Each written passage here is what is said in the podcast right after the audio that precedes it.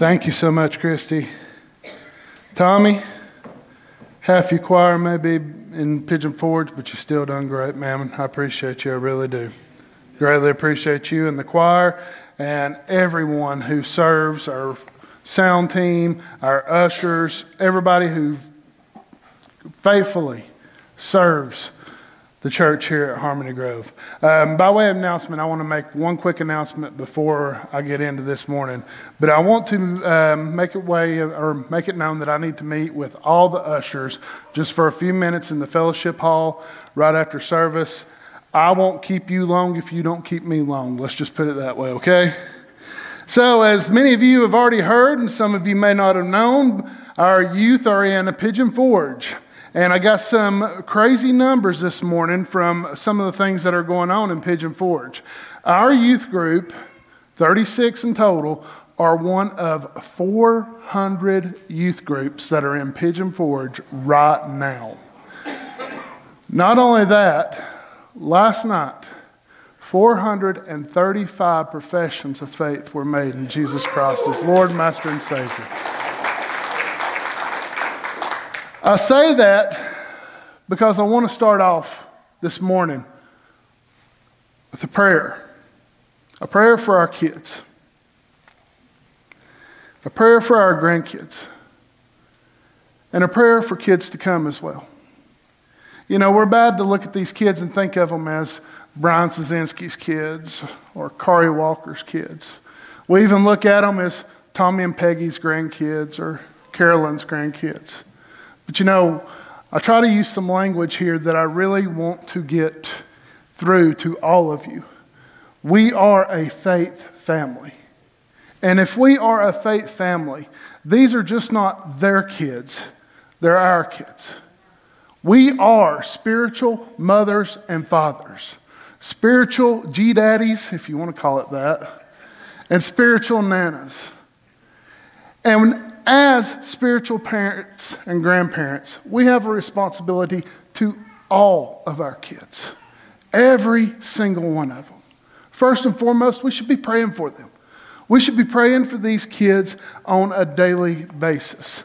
We should be supporting these kids. I am thankful for what you do as a faith family and being faithful and contributing to the ministries here.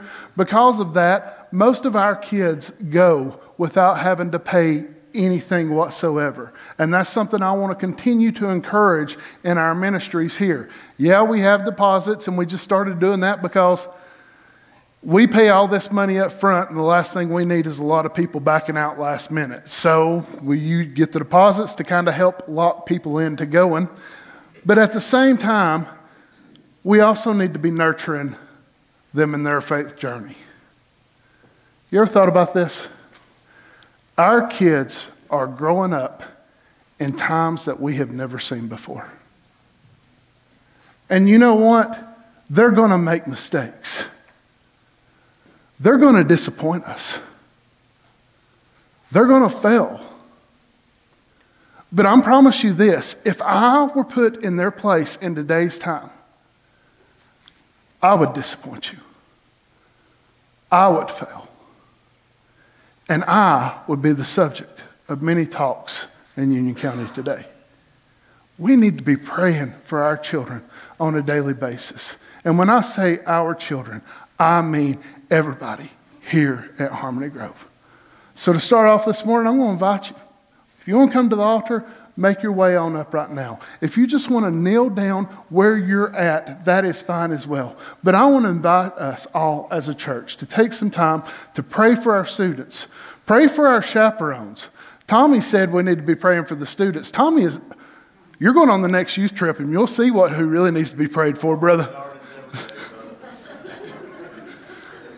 but if you will, come join me and let's pray for our students.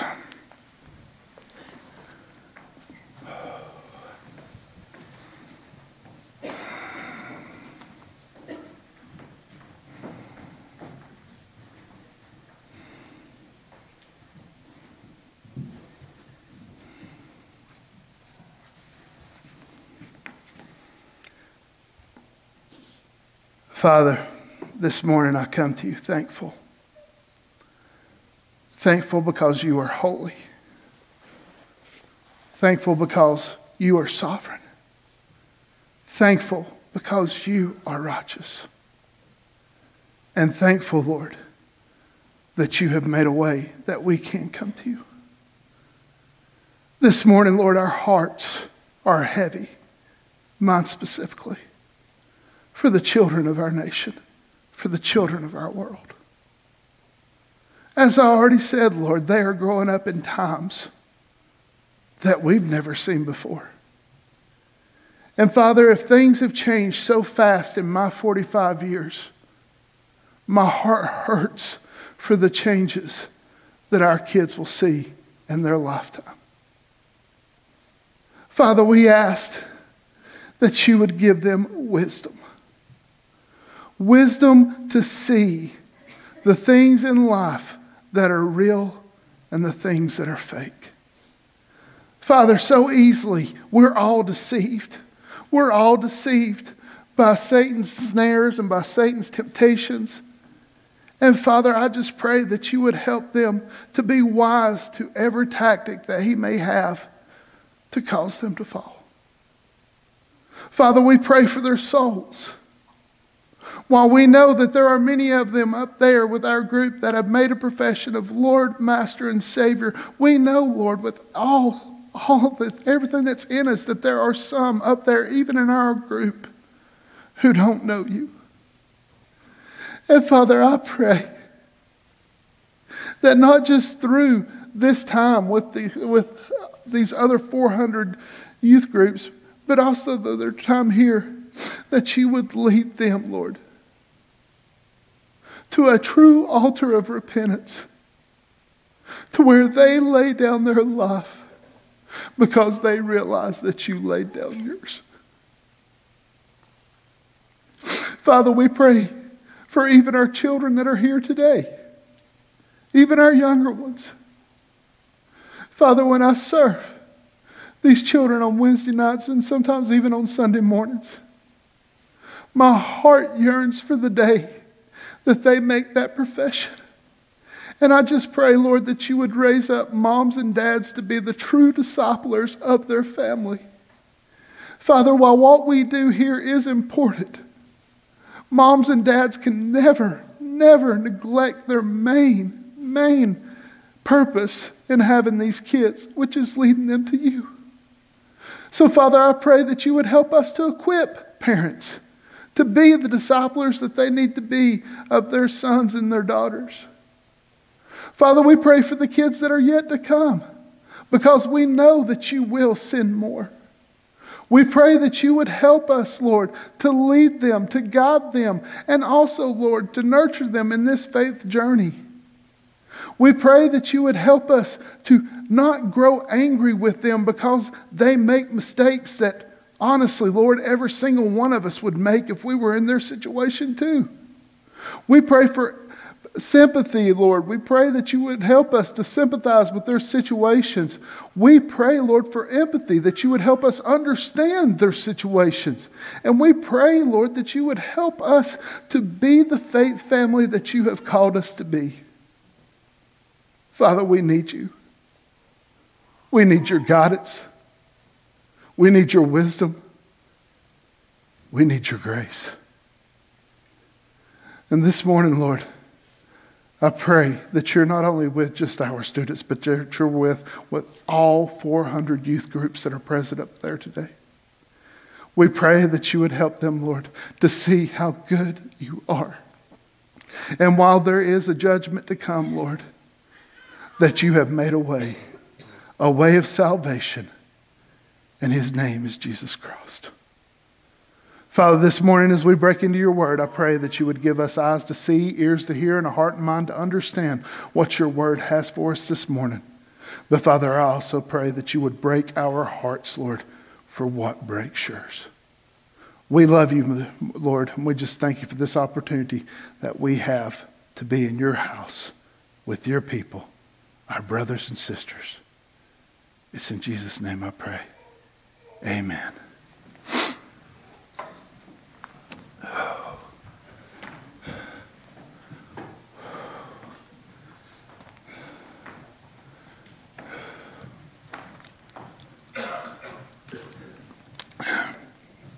So, guys, I'm going to ask that you bear with me this morning. Um, if I know my body was going to, if I knew I was going to live this long, I would have took a lot better care of myself when I was younger. And unfortunately, my body sometimes and my mind sometimes forgets how old I am, and I do stupid things like pick up things that I shouldn't. So, y'all just bear with me this morning. I will do my best to serve this word well.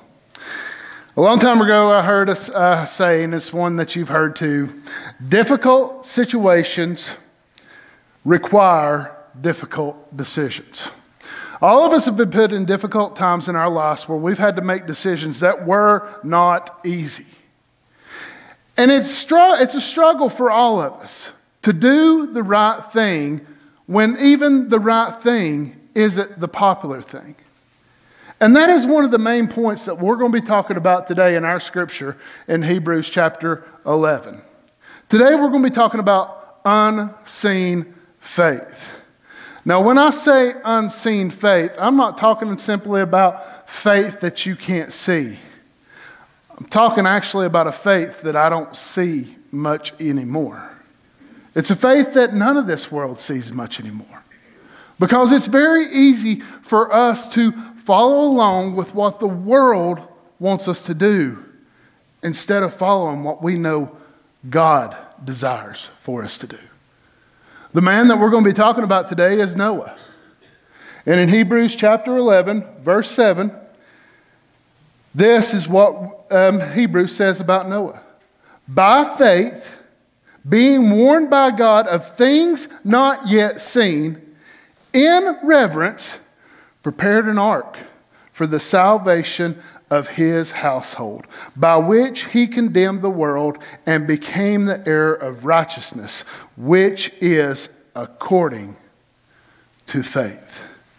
Now, whenever we talk about Noah's ark, we got to realize this. We're talking about the Bible story that every single living person, or most, know about. All religions and I do mean this, all religions acknowledge at one point in time that there was a global flood. Even science acknowledges that at one point in time in this earth's existence that there was a time when water covered the whole earth. But with that comes some preconceived notions that we either learned from Sunday school or thought we learned from Sunday school that are not really true. Y'all remember the picture of Noah's Ark when you were little? Think about it. Remember that cute little boat? You had the giraffes' heads hanging out of it. You had all the animals that looked like they were just hanging on to the side, hanging on for dear life. That paints a picture that is so untrue, it's not even funny. Noah's ark was actually 450 feet long. If you were to stand down here in our back parking lot and you were to start at the church, 450 feet would be right about the white line on the other side of the road. That's a pretty big boat. Not only that, it was also 75 feet wide. Again, using down here, behind this building as perspective. If you are looking at the sanctuary building from this side, our sanctuary is 80 feet long, or wide, long. So if you're looking at it from the side, that's how wide Noah's Ark was. Not only was it 450 feet long, 80, 75 feet wide, it was 45 feet tall. If you're standing, again, down here at the bottom, and you look up at our steeple, about the top of our steeple, from down here, is 45 feet tall. That's a big old boat. Matter of fact, it is exactly half of the size of the Titanic. So, that cute little imagery that we have of that little boat rocking on the water with all those animal heads hanging out. It's a lie. It's a big lie. Not only that, we all think that for 40 days and 40 nights, the rain that come down is what caused the flood. If it were to have to rain for 40 days and 40 nights to cause a flood on this magnitude, it would be like pouring water out of a pitcher. In Genesis, it's very clear. In Genesis chapter 7, verse 11, it says first that the fountains of the great deep bursted open. This flood was not just a flood from rain. It was just not a flood from above. It was actually a flood that started underneath first. Water started rising. And eventually, after 40 days, every single thing was covered in water. I don't know if Everest existed then. I don't know if the grounds reshifted when the water started residing, because it does say that the mount land started springing up. But just think about this. If Everest existed at close to 30,000 feet above sea level, it was covered 40 feet beyond that. That's a whole lot of water. You don't get that from 40 days and 40 nights of rain. If that was the case, Seattle would never see land ever. We also get into the deep thinking of it. And this is where I have to be careful. Because when we read the first account in Genesis chapter 6, we see a word that we all want to speculate what it is. We see the sons of God and the Nephilim. I'm not even getting into that. I'm not going to discuss who they are. I'm not going to discuss who they aren't. I'm not even going to discuss the point to where some people say that it had never rained on the earth until this point. and some people say that is not necessarily true. Just because in Genesis chapter 2, verse 5 says, and this is during the creation, that God had not sent the rain, and that in Hebrews chapter 11, verse 7, that they, God was warning Moses, um, Noah about something that had not been seen. That does not necessarily mean that it had rained, and that does not necessarily mean that it hadn't rained. But a lot of people want to hang on these things. Why? Because our intellectualism likes to get the better of us. Here's the main point the main points of the flood. And you can write these down. The main points of the flood and Noah's ark are this the world was wicked. Point two, God was bringing his judgment. Point three, there was only, there was a way to salvation. Those are the three points to the flood. And I know, even with what I said, some of you are wanting to say, but Scotty, it says that there was no rain. And it says it was something unseen before. You know what was not seen at this time either? God's judgment. God's judgment had never been visited upon the face of the earth. Sure, Adam, Eve sinned. God had to kill an animal to cover their shame. But God's judgment on this scale had never been seen, and guess what? We haven't even seen it like this to this day. So let's take a look at this for a few minutes. Let's take a look at what really was taking place in Genesis chapter 6. If you got your Bible, I'd really love for you to turn with me there. We're going to break this down a little bit, and we're going to go over those three points, but I'm also going to go over at the end why I'm calling this an unseen faith. In Genesis chapter 6, starting in verse 5 through 8, it says this. Then the Lord saw that the wickedness of man was great on the earth, and that every intent of the thoughts of his heart was only evil continually. The Lord was sorry that he made man on earth, and he was grieved in his heart. I want you to underline that. He was grieved in his heart. The Lord said, I will blot out man whom I have created from the face of the land, from man to animals, to creeping things, and to the birds of the sky, for I am sorry that I have made them. But Noah found favor in the Lord's eyes.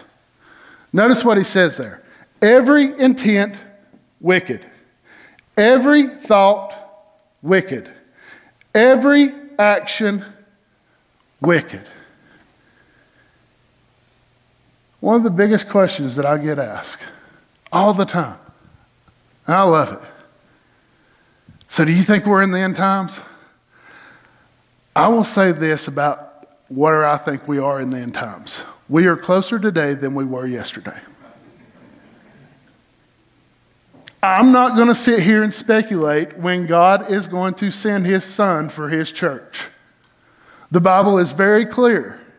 Not even the Son of Man, not even Jesus himself knew when the time, day, or hour was that he would return. So if he didn't know, I'm not going to sit here and not try to speculate when it is either. But I will tell you this yes, we do live in some very wicked times. We live in wicked times where there are individuals who want to take the promised covenant, the symbol of the promised covenant, and turn it into a complete perversion of what God intended for marriage. We're living in a time to where it's hard to trust anybody you talk to. We live in a very narcissistic time where everybody thinks that life is all about them. We live in a time where everybody is constantly absorbing everything they can and not even thinking about the life, safety, and respect of others. Yes, we live in some wicked times. So, what's our response to these wicked times? I don't know about y'all, but one thing that I struggle with in these wicked times is anger. I'm easily angered. It does not take much to trigger my temper. Drive through at McDonald's, a trip to Walmart. For the love of God, anytime that I got to drive by a Buc-ee's, it does not take long for me to be angered about situations in this earth.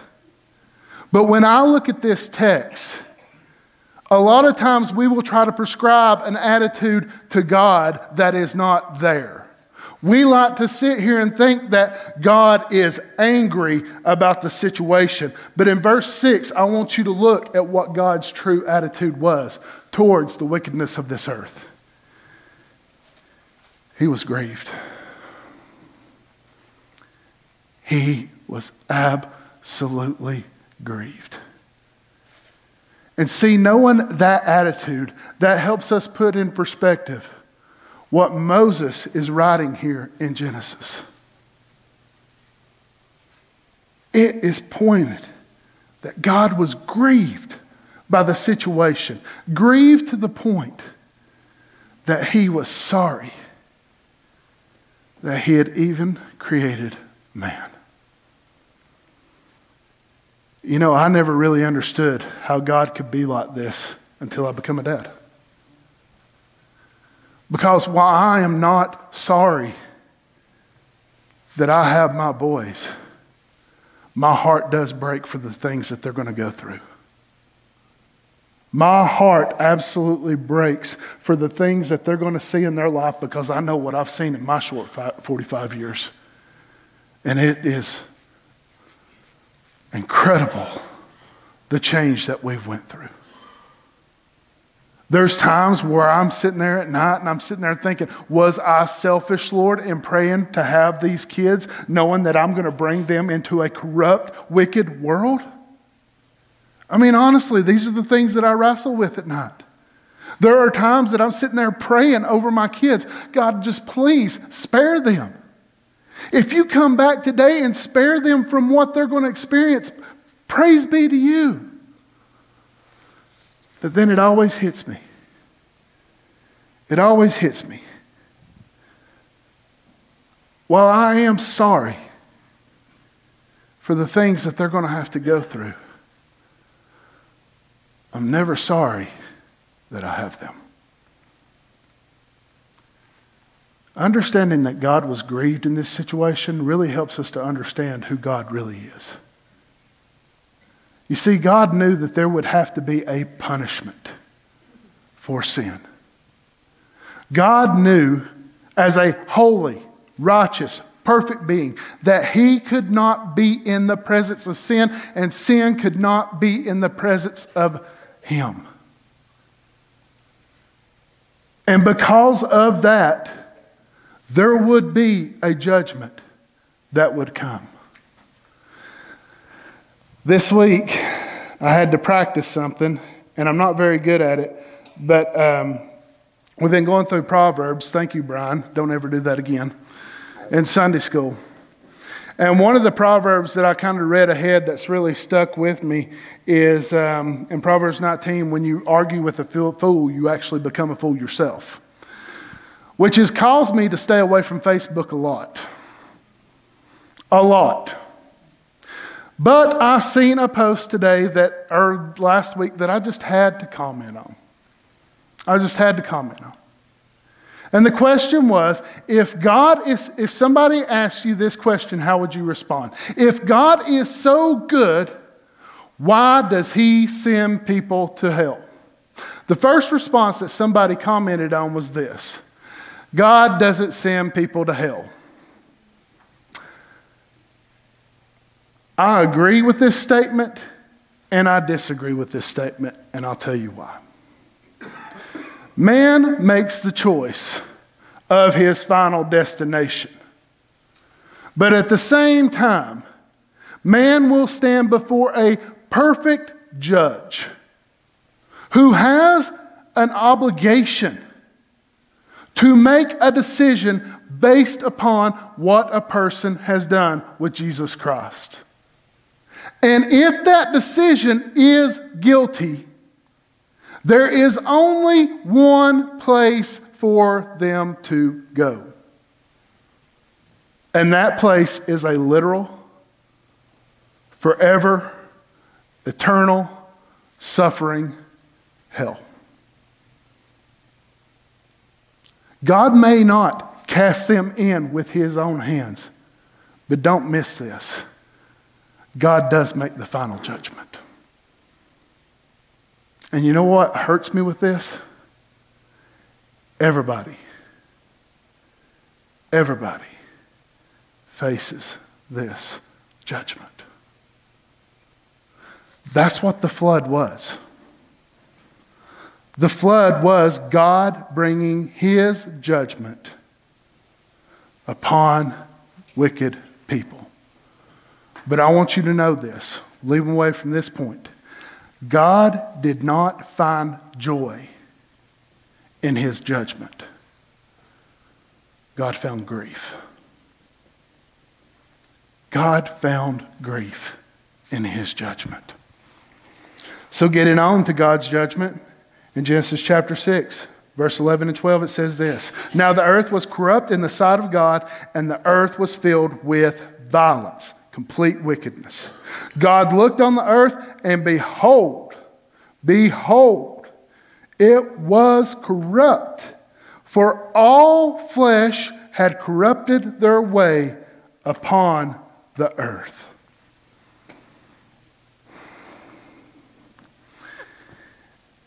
If you go back to the scripture that we read before, it said that God uh, that Noah found favor in God's sight.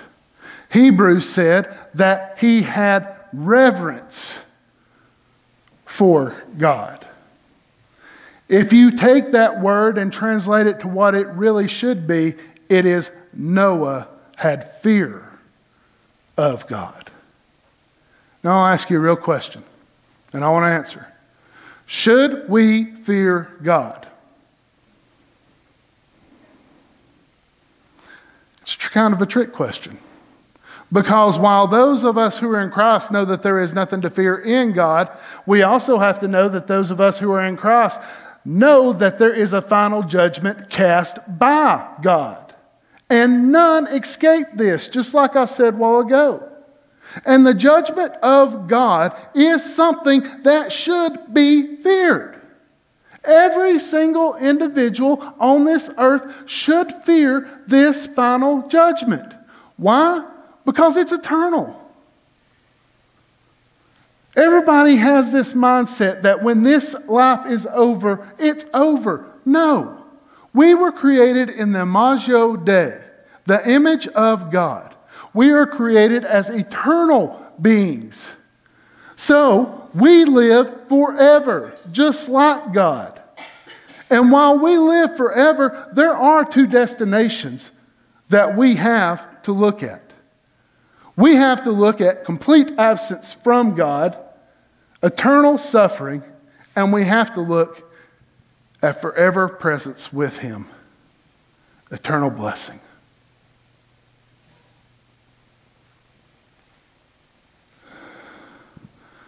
The world had got so wicked at this point in time, and I don't know what the population of the world was, but the world had got so wicked at this point in time that the only person who found favor with God was Noah.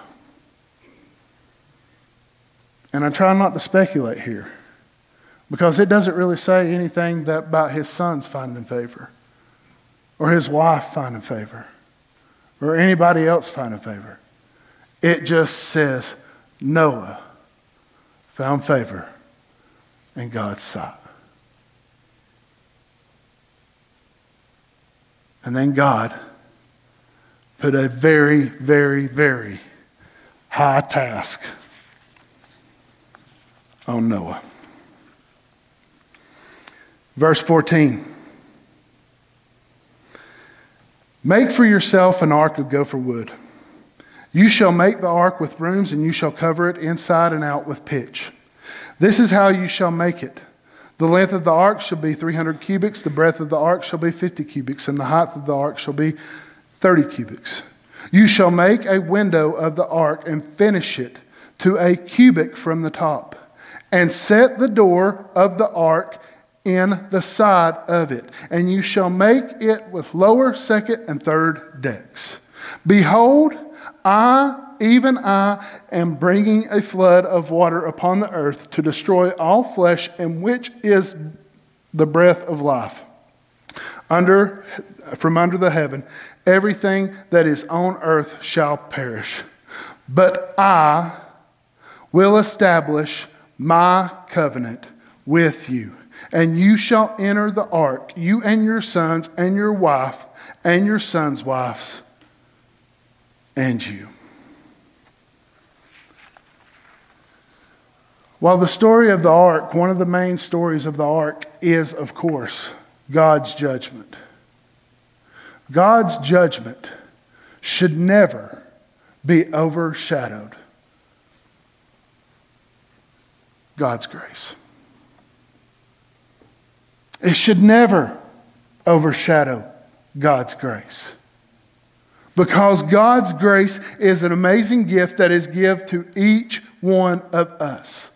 And yes, it is a focal point. But the judgment of God is not larger than God's love, God's grace, and ultimately God's salvation.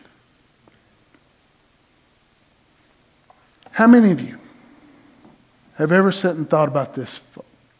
Is there really a sin that you have committed that is not covered on the cross of Jesus Christ?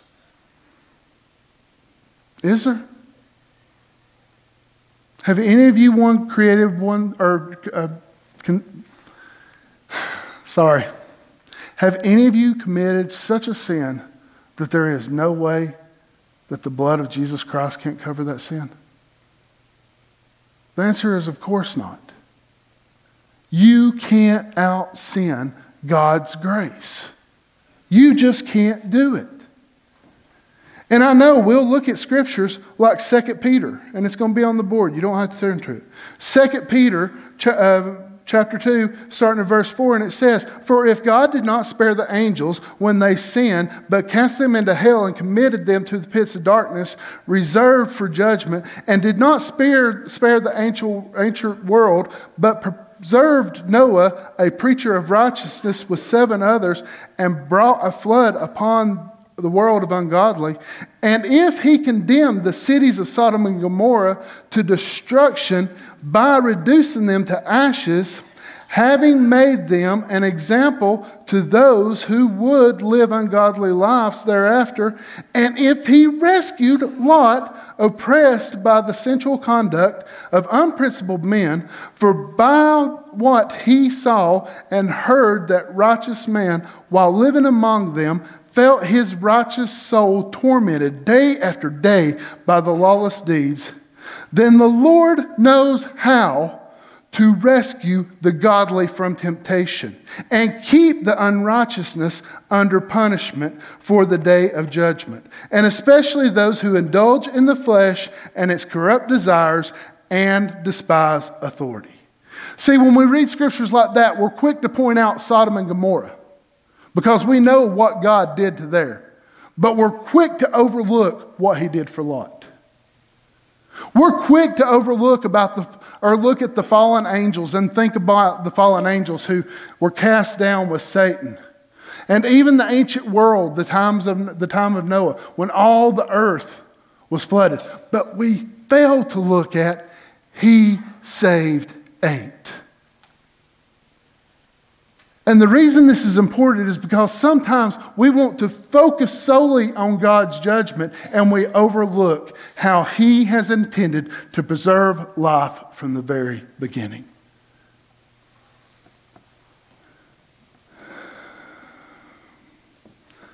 From the very first sin,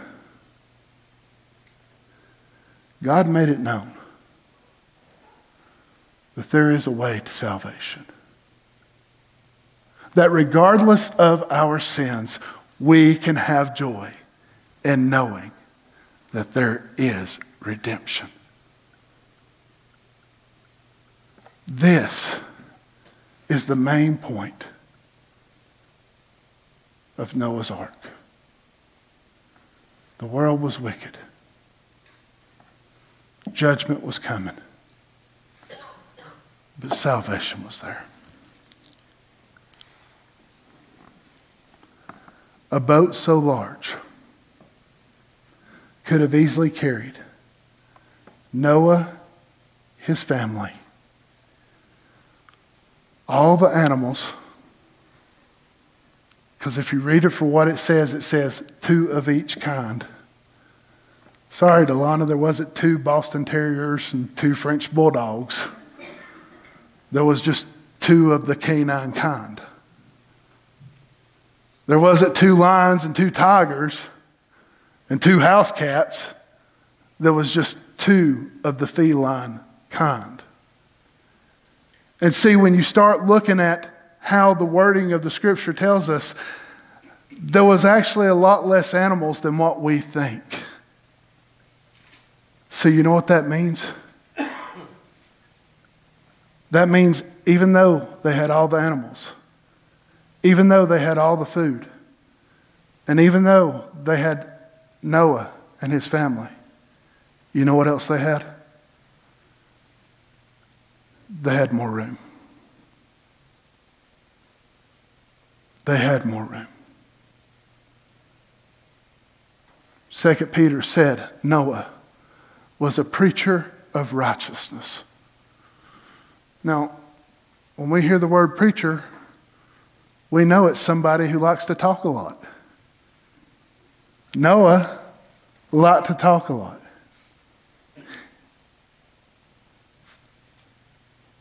If there wasn't an opportunity for people to be saved, why would Noah have preached? Yes, God knew it would just be the eight. But still, Noah had a responsibility. For close to a 100 years. He built a boat and he preached. And you know what stands out most to me about this? And this is the reason why I titled this sermon An Unseen Faith. Noah did exactly what God commanded him to do. Even though the world thought he was crazy, he stayed faithful. A flood's coming. What in the world is that? We ain't never seen a flood before. We've never seen the earth covered with water. Even though the task exceeded his physical limitations, he still stayed faithful. 450 feet long, 75 feet wide, 45 feet tall. That's a big old boat. And I don't know about you, and I'm not going to even speculate how he got it built. But if I were given that task right now, with my body in the shape it's going on, I would, uh, God, you better find somebody else. Start, let my boys start on it, okay? Let them take it, they can run with it. If they don't destroy it first, I promise they'll build it. But even though he exceeded his own limitations, he stayed faithful. Even when it come down to the things his eyes had not even witnessed yet, God's judgment he still stayed faithful. And the one thing I've been wrestling with is we know that judgment is coming.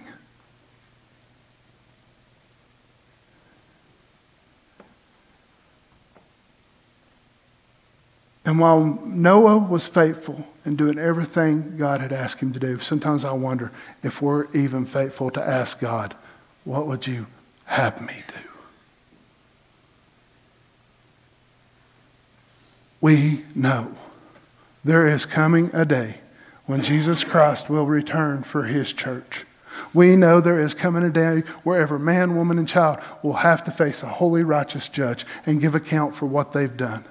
We know that there is coming a day where there will be some who approach God, who know Jesus Christ as Lord, Master, and Savior, who will go in to an eternity with God. But we also know that there are some who will stand before a holy, righteous God, and when He will look at them and He will say, Depart from me, for I never knew you. And you know what's even break, heart, breaks my heart even more? Jesus tells us that some of them will give excuses. Jesus, did we not do this in your name? Jesus, did we not heal people in your name? Jesus, this is a big one. Did we not preach in your name?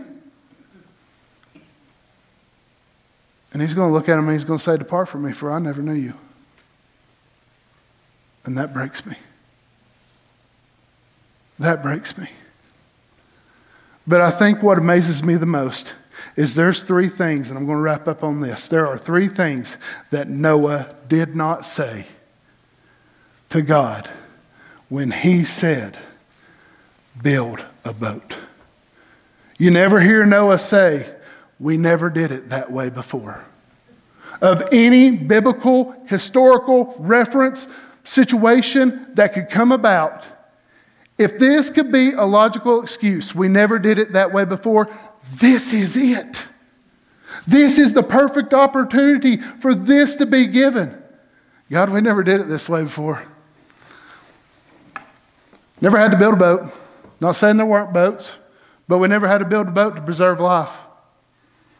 We never had to face God's judgment. We never had to truly step out on faith in doing anything like this. But this is the only valid situation where this excuse could be given. And we don't hear it. You know what else we don't hear? We don't hear Noah say, I've already done my part. Noah is the only faithful person on all the earth. He did his part. When we look at it from a church standpoint, he was seen as faithful in God's eyes. He did his part. But have you ever thought about this? If Noah had really done his part, would he have not taken Noah home when the flood come? Kind of puts that whole mindset in perspective, doesn't it? If we've really done our part here on this earth, Why are we here? And the simple answer to that is because He's still got more for us to do. But Noah didn't give that excuse. And the best one of all, Noah did not say to God, God, I don't feel like that's really what you want me to do. And I get it. Trying to discover God's plan for your life or what He wants for you to do is one of the hardest things that I ever had to wrestle with in my life. It really is. It took me a long time to really nail down that God had called me to be a minister of the gospel of Jesus Christ. It took me a long time to even realize the fact that God had called me to be a pastor. I asked Tommy, I asked my wife, I asked my mama, and all three of them told me no.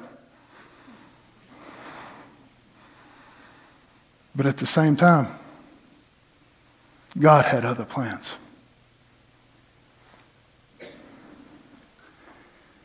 If you lose your job today,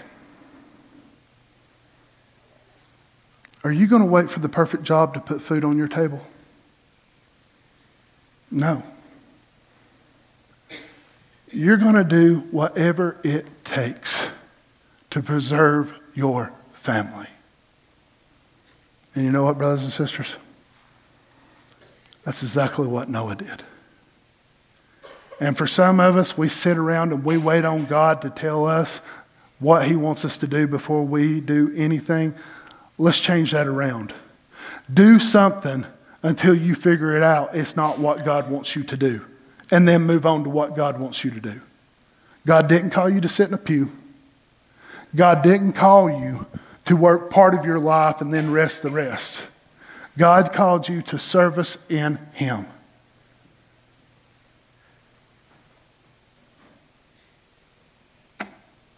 And what bothers me the most is I do not see faith that Noah had, sometimes even in myself. Tommy. Come on.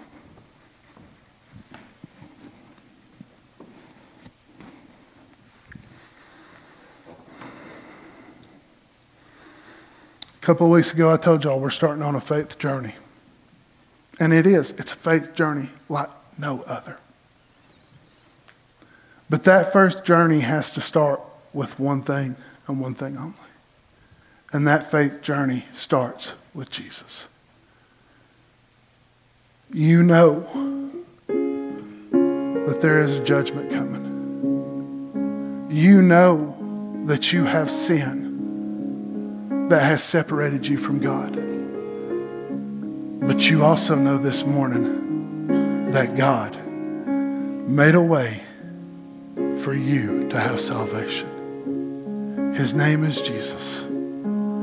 He took the penalty and punishment that you deserved for sins that he did not commit. He took them to a cross that was made for you and shed his blood to cover your sin. After they laid him in the grave to show his victory over death and sin, on the third day, he victoriously rose. Jesus is our ark from the coming destruction. And this morning, maybe for the first time, maybe for the first time, you realize you need Jesus. If that's you this morning when they start singing, or even right now, you can come deal with him right here, but I'd really love for you to come talk to me because I want to share with you what Jesus has done with you. I want to pray with you as you start this faith journey. And I want to encourage you all along the way. For the rest of us, is our faith visible? Because Noah's kids saw his faith. Noah's kids saw him build a boat. Noah's kids probably even helped him build the Noah's kids saw him stand up in a time where nobody else would. And Noah's kids saw him preach righteousness. Is our faith that visible? Because when it comes down to it, we are talking about a family thing here. Our kids look to us for the direction in which they need to go. What is your faith showing them their direction is this morning? Father, we come to you, Lord. Thankful for the word, thankful for the opportunity to share the word, but thankful most importantly, Lord, for your grace. Father, it is by your grace that we have access to you through your Son, Jesus Christ. And Father, this morning, if there is one here this morning who does not know you as Lord, Master, and Savior, I pray that this is the morning that they come to an altar of repentance. For the rest of us, Lord, I just pray that this morning we realize that our faith does need to be seen. We shouldn't have an unseen faith that our kids will not be able to imitate. Even Paul told his followers to imitate me as I imitate Christ. And Father, I just pray that our faith helps our kids imitate us as we imitate you. Father, give us faith. Give us faith to do things to the world that seem ridiculous. Give us faith to raise our kids. Give us faith, Lord, to continue and worship to you. It's in Jesus' name I pray. Amen. This morning. Hey guys, Pastor Scotty Gerard here, and I just wanted to say thank you for joining us today. We really hope that this has been a resource that's helped you grow in your purpose for God, but also grow in His glory. We also want to extend an invitation to you to join us here in person at Harmony Grove. We are located at 1008 Town Creek School Road in Blairsville, Georgia. We would love for you to come be a part of our service, to be a part of our small groups. If you have children, we have children's classes on Wednesday night and on Sunday morning, and all this information can be found on our website. We'd also like to continue help you in your growth with Christ. If you have a question, maybe a prayer request, or just need to talk to somebody, you can contact us in the emails below in the description, or you can also contact us through our app and through our website, which are also found in the description below. Again, we hope this has been a blessing to you because we know that you joining us today has been a great blessing to us. Thank you so much. God bless.